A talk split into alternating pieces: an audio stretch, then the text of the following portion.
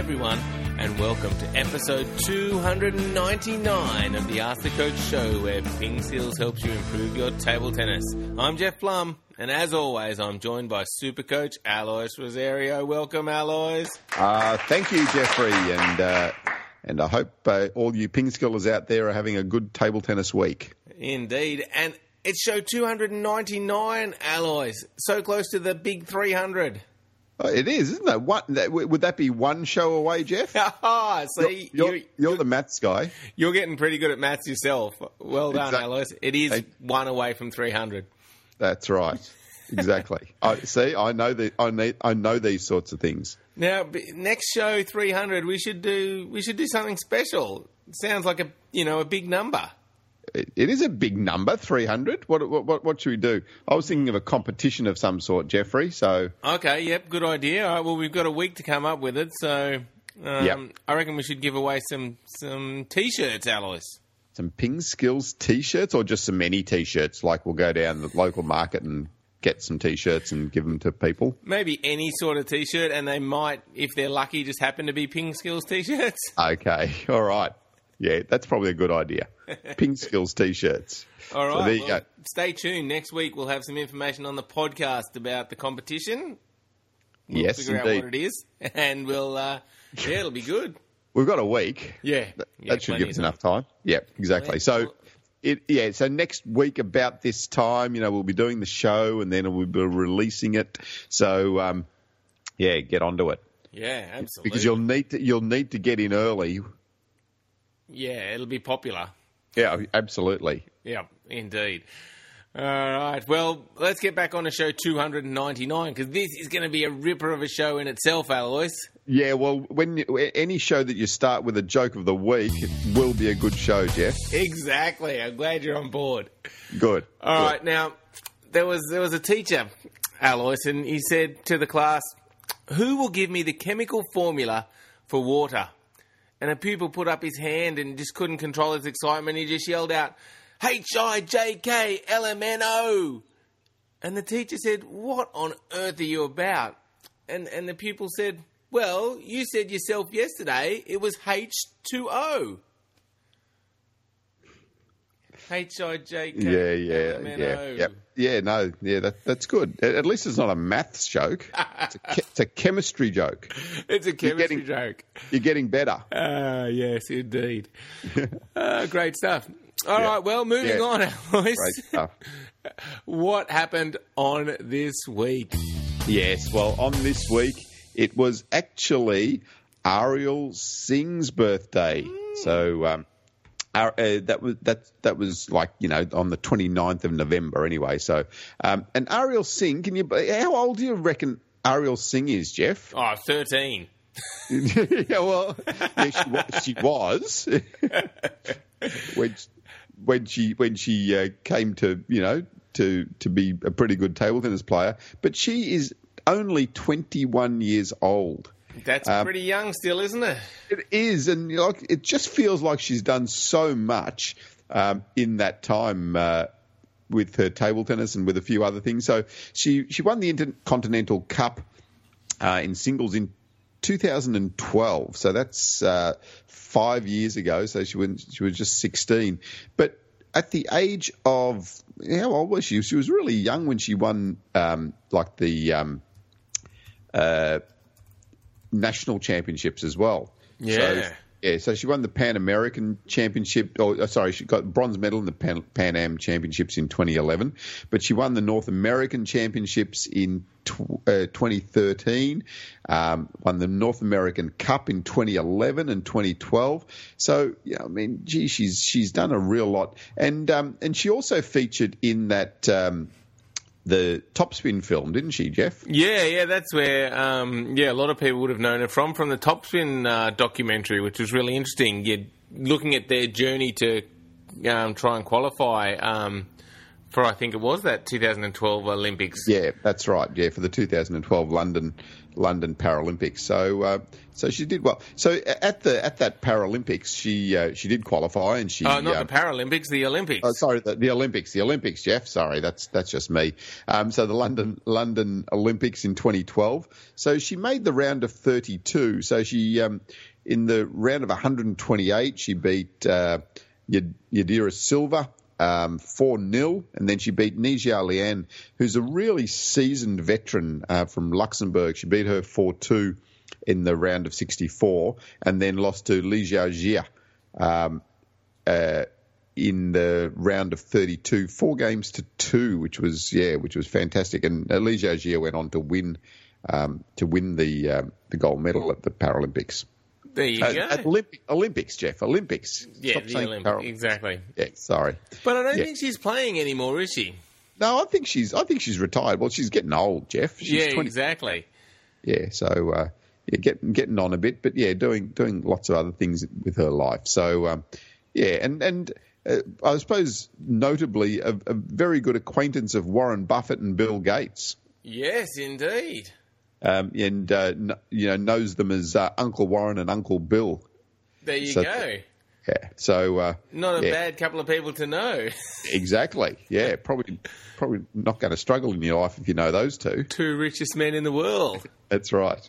So yeah. So Ariel Hsing. Yeah. Happy birthday for the 29th. There you go. Happy birthday. Yes. So I wonder, is um, are Warren Buffett and uh, Bill Gates still the richest men in the world? They were kind of, uh, you know, overtaking each other for a while, but I don't know if someone else has come along now. Who knows? There you go. Well, who knows? It's not. It's not you, is it, Jeff? I, I can guarantee it's not me. All right, Alois. Well, let's move on to the tournament wrap. We've had the World Junior Championships, Alois. This seems pretty exciting. Yeah, the um, the World Junior Championships was a big event. Um, uh, interestingly, the uh, the teams events went a very similar way, both of them. So, um, so in the both the boys and the girls, China was the winner, and you know, avenging the defeats from the previous World Junior Championships, and I think they were pretty keen to to take these titles this time.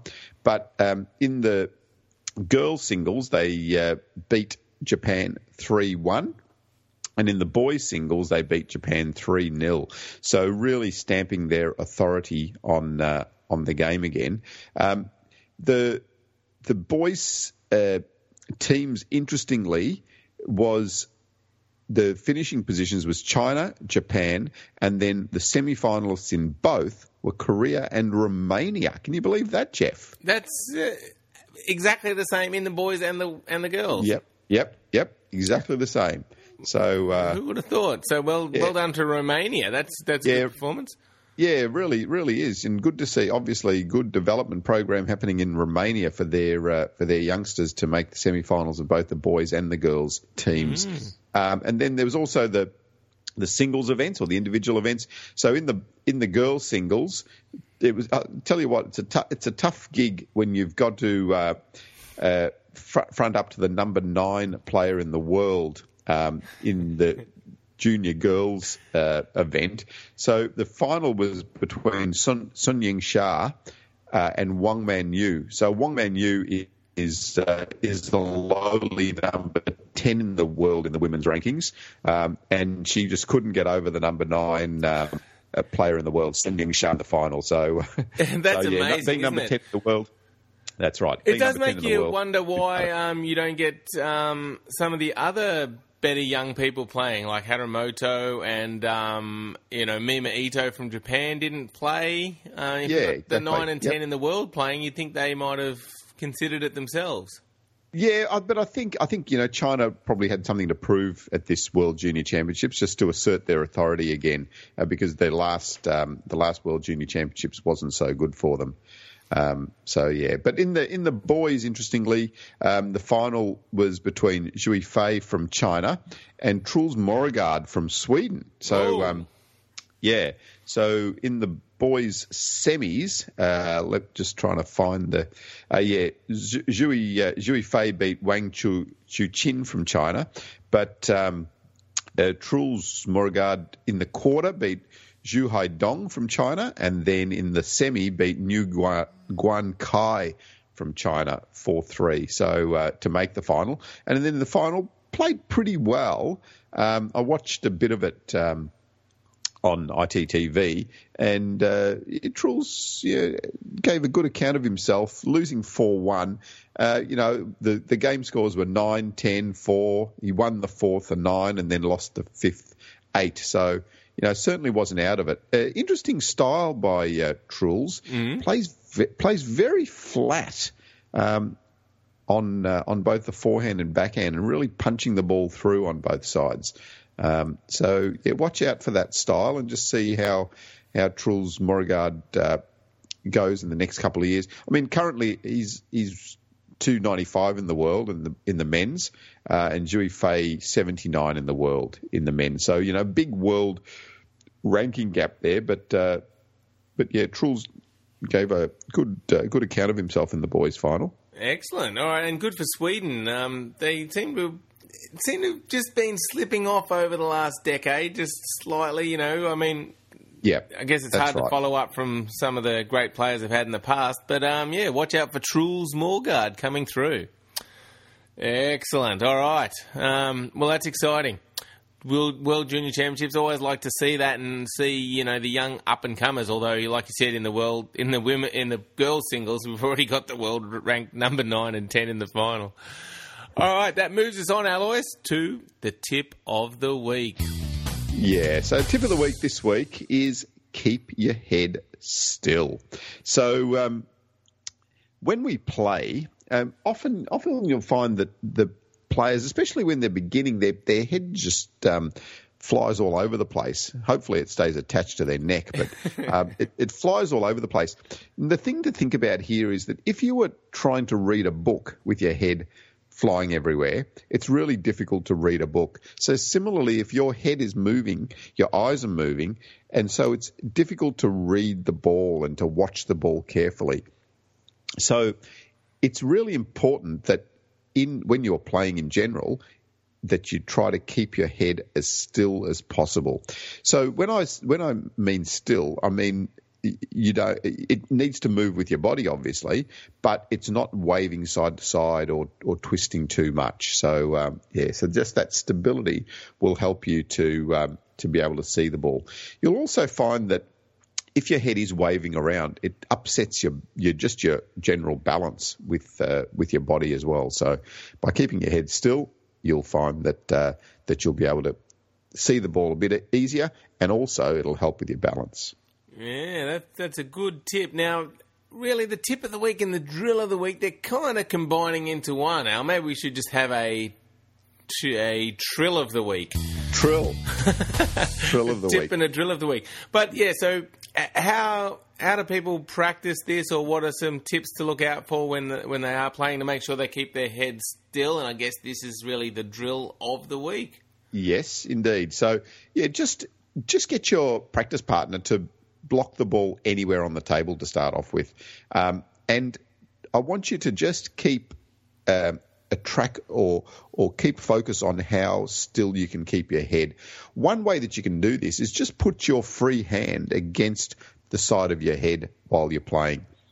Um, and that just gives you a bit of feedback as well when your when your head starts wobbling around. You'll you'll actually feel it in your hand.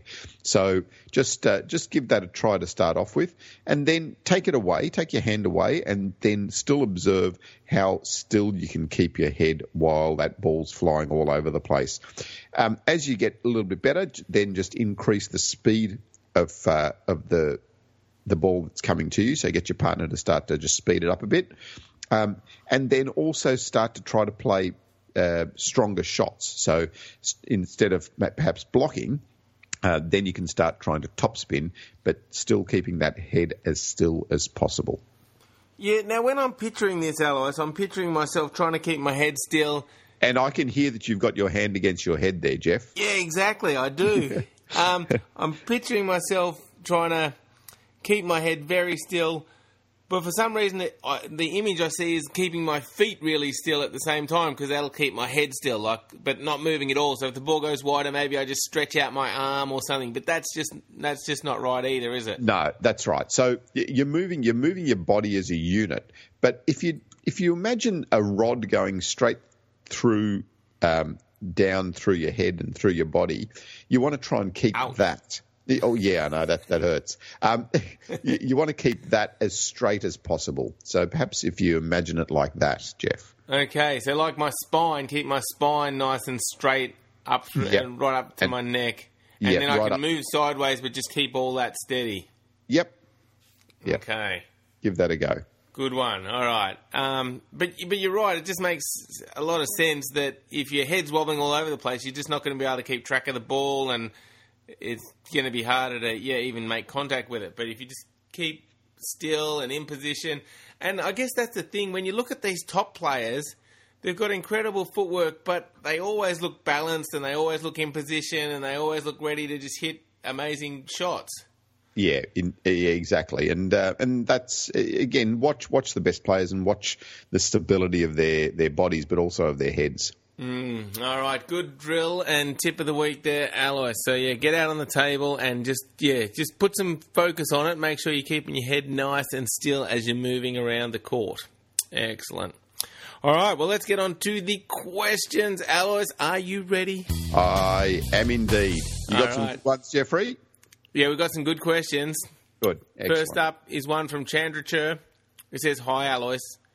When should I use my backhand to attack? And when should I pivot and attack with my forehand instead? He says, Although with my forehand I can generate more speed, um, at times I'm not fast enough to pivot. And he says, I'm equally good at my backhand and my forehand. Yeah. So, Trend- Chandrachur, it's a good question. Um, when when should you pivot? I think you should pivot if your forehand is stronger and you want to finish the rally. Um, I see a lot of players uh, playing. uh, I mean, even if their forehand's slightly better than their backhand, they start to play too many forehands and they move across too far, and that really exposes them to um, to that wide forehand and then to the wide backhand. But if you can stay more central and more stable, and utilize your backhand, um, it's, uh, from the backhand corner, uh, you'll find that you're going to be able to cover the table much better. Now, obviously, you need to work on your backhand. So, if you if your backhand is really weak, then it almost forces you to have to pivot more um, and you use your forehand across more more of the table. So, if you imagine imagine across the table um, and the white line down the down the center of the table.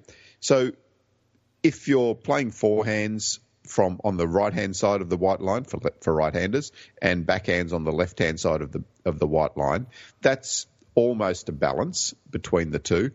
If your forehand's a little bit stronger, then you might want to move that crossover line a little bit to the left so that you're starting to play forehands from perhaps 60% of the table and backhands on 40%. Again, then if your if your forehand's a lot stronger, then that might that line might move again to you know 70% and 30% um, of the table being covered by forehand and backhand. And obviously, as you cover more with the forehand, you're going to need better footwork as well.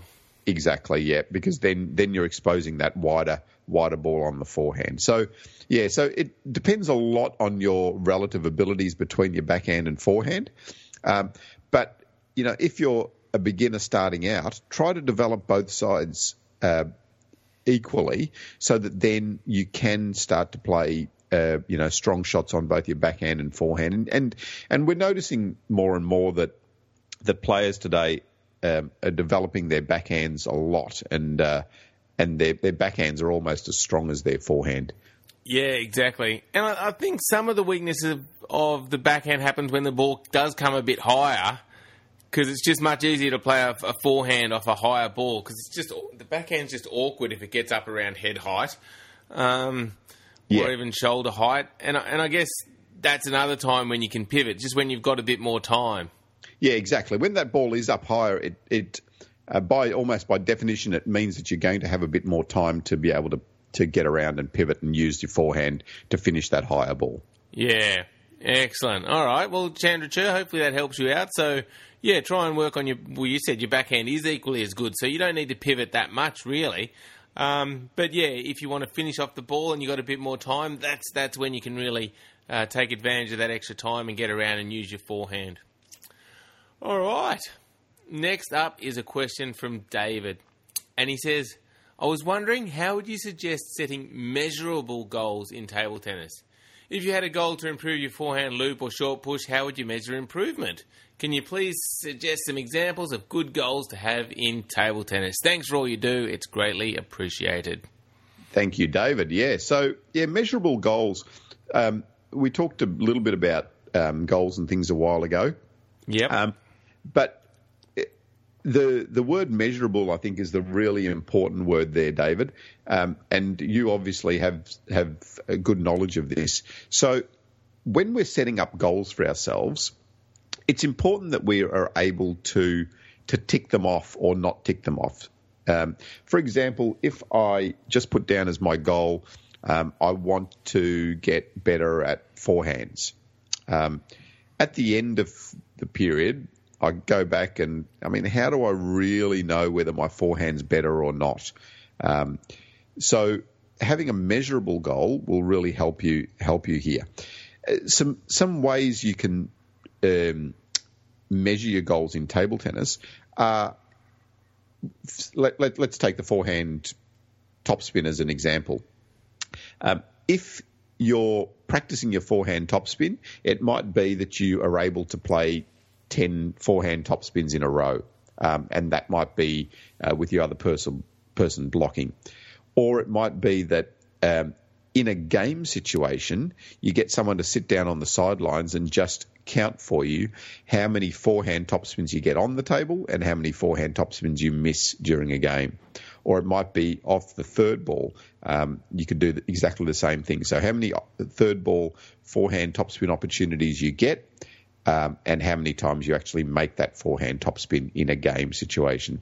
So, th- there's some simple ways of uh, of measuring um, measuring your goals. I remember um, early on um, with one of my coaches, Keith Keen, uh, was really keen on the consistency, and he set up a consistency chart, and now we've uh, copied that, and we have the consistency chart. So that's a simple way as well to measure um, your consistency with your strokes. So uh, the consistency chart just sets out for you. You can set out um, the type of stroke you want to do, and then each time you practice, see how many forehands, for example, you can do in a row. Uh, put put that down, and then um, next time see if you can beat that score. And the beauty about the consistency chart is it's so easy to use, and and it gives you that feedback. Like it, it's just a number, so you know the, the statistics don't lie. Of course, thank you, Israeli. oh dear. Um, but the the other ways that you talked about, like looking at how you're doing it in a match situation, Alois, maybe getting someone on the side, that sounds like really good because it, it it gets to measure you when you're actually playing a match and under pressure. But it does require you know a bit of extra effort. You've got to get someone else to do it. Um, so so it is harder to, to measure that sort of thing. Yeah, exactly, and and ultimately that's what you want to measure. I mean, um, measuring how many forehands you can do in a practice situation is good, but the end goal is to be able to do that forehand in a in a game situation. So that's what you really want to measure. Yeah, excellent. Well, great question, David. Um, hopefully that gives you a few tips. And yeah, if you want to try that in a match situation, say you're playing pennant, maybe you can check with your teammates, and maybe you can all get together and uh, you know measure each other um, one competition night. Um, maybe that's a good way to approach it. Um, because I think that'd be really interesting for people because I get a feeling a lot of people don't really know what percentage of shots they make. Like they might, what they think and what reality is, I'm, I think will be very different if they actually got someone to sit down and measure it. All right, good one, David. All right, next question is from Aaron. And Aaron said, I was watching how to do the forehand flick and I noticed that a lot of players bring their arm backwards a little and tilt their wrist backwards when preparing. Then the stroke is to brush forward and up on the ball, similar to drawing a V with some wrist. He says, but what is the importance of those actions? Because maybe I could attack the ball simply by doing a short forehand counter hit stroke drive while also stepping under the table. It seems to produce similar results. So why is the forehand flick stroke the way it is? And could I use the sh- short forehand drive stroke to attack the incoming short ball? Yeah, um, good question, Aaron. So, so when that ball is short on the table and low, if you try to do a forehand counter hit stroke, basically you don't have enough backswing. So if you're starting down um, at the table, you've only got between the table and the contact point to be able to generate enough um, speed uh, with your racket when you're when you're contacting the ball. The flick uses the wrist to compensate for that. So, so one of the key elements of the of the flick is to get that wrist back as far as you can. So back as uh, like you're opening a gate with your wrist.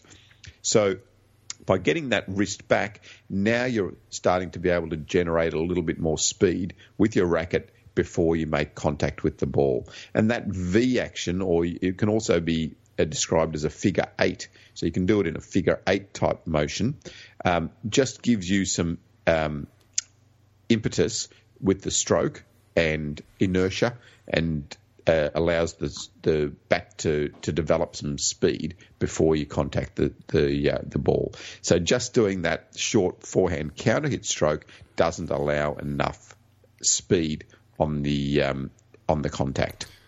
Yeah, that makes sense. It's more the wrist is really what's important, isn't it?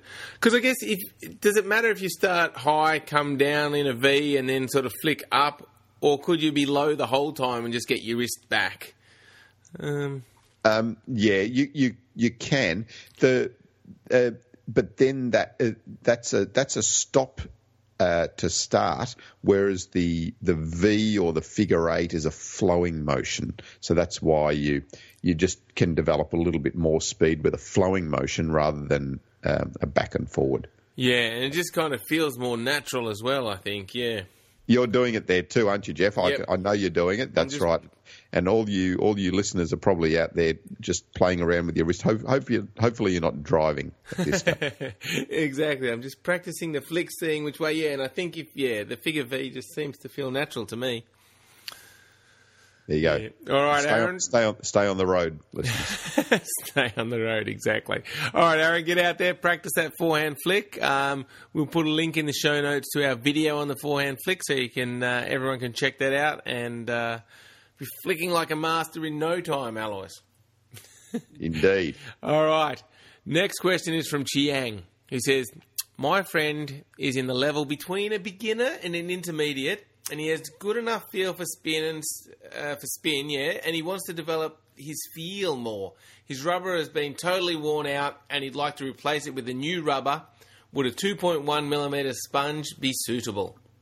Yeah. Um, so, uh, Hin, the the thickness of the sponge is important, uh, and also the type of rubber. So, if you um, are going to use a really fast rubber uh, with a 2.1 millimeter sponge, that may be too fast for him. For example, um, a Tenergy, we always quote Tenergy, but if you use Tenergy rubber, that's very fast. So if he's a beginner to intermediate using a 2.1 mil sponge, then that would be too fast. But if he's using a 2 or 2.1 mil sponge in something like a Mark 5, then that would be suitable. So you have to take into account the thickness of the sponge and also the type of rubber. So with the thickness, um, the thicker the sponge, basically the faster and more spin you'll generate. The thinner the sponge, the slower it'll be and the more control you have of the rubber. So it's then just a matter of finding what suits you, find the speed of the rubber, and then find the thickness that's going to suit your level of play. Um, and don't try to go too fast, too thick, too soon. Yeah, yeah, we get a lot of questions about this, don't we, Alois? And um, some people seem to want to be like, well, if I'm going to end up with the fastest rubber at the end, maybe I should just get the fastest one now and just develop my game uh, using that fast rubber. But uh, why do you think that sort of doesn't really work. Yeah, I, I think it compromises your learning of the stroke. Um, is probably the main thing. Um, if the bat or rubber is too fast and you're trying to learn the forehand, you'll tend to compromise your forehand stroke. You'll tend to just jab at the ball, um, and the stroke will become really small. Because um, the ball's coming off faster already, you kind of just play a shorter stroke. Yes, exactly. Okay. That's right. Yeah. So uh, yeah, and and if and at, initially, if you're playing a full stroke and you haven't got good control of it, the ball's going to fly long off the end of the table, um, and so you're going to think, oh no, I've, got to change that stroke. The stroke is okay; it's just more developing the control of the stroke that's important. Right, and then and then like um, I guess that makes sense then about when you should move on to the next rubber is like you keep saying when you can sort of play a full stroke um, consistently and you feel like you need some more speed, then it's time to move up to a faster rubber. Exactly. That's okay, right. yeah. All right, and then moving up to the faster rubber, you you got a couple of choices. You can either increase the sponge thickness, or you can go to a rubber that is faster. That's right, exactly. So yeah, then you can then you can start to think about those increases in your equipment. Yeah, and and you know, is it important whether you go for a faster rubber, or should you increase the thickness of the one you're using first, or does it not really matter? Um, yeah, it's probably a little bit of both. Um, I think uh, if you, it de- depends on how thick or thin you're using. So if you're using, say, a 1.5 mil, then you could move up to a two or a maximum in the same rubber. Yep. Um, uh, if you're using a two, I wouldn't necessarily go up to a maximum. I'd probably go to a faster rubber. Good one. Excellent. All right, Chiang, thank or Hin Chiang, thanks for uh, thanks for the question. Um, very interesting. We get a lot of questions about equipment, so hopefully that answer there helps a lot of people. All right, Alois, that wraps up show two ninety nine. Hey, wow, that's exciting, isn't it? It is. So everyone, get ready for show three hundred. It's going to be huge because Big that's competition next, right? giveaway. Ping Skills t-shirts. Tell all your friends. You must listen to next week's show. 300. Exactly. Listen to it because that's next. After 299 comes 300. Yep, and Alois is just right on top of his maths. Brilliant. I know these. I know these things. That's right. All right. Yeah. Well, thanks everyone for listening. Make sure you tell your friends about show 300 and tell them to get to pingskills.com. Thank you, Alois. Thank you, listeners, and uh, two hands on the wheel. Bye.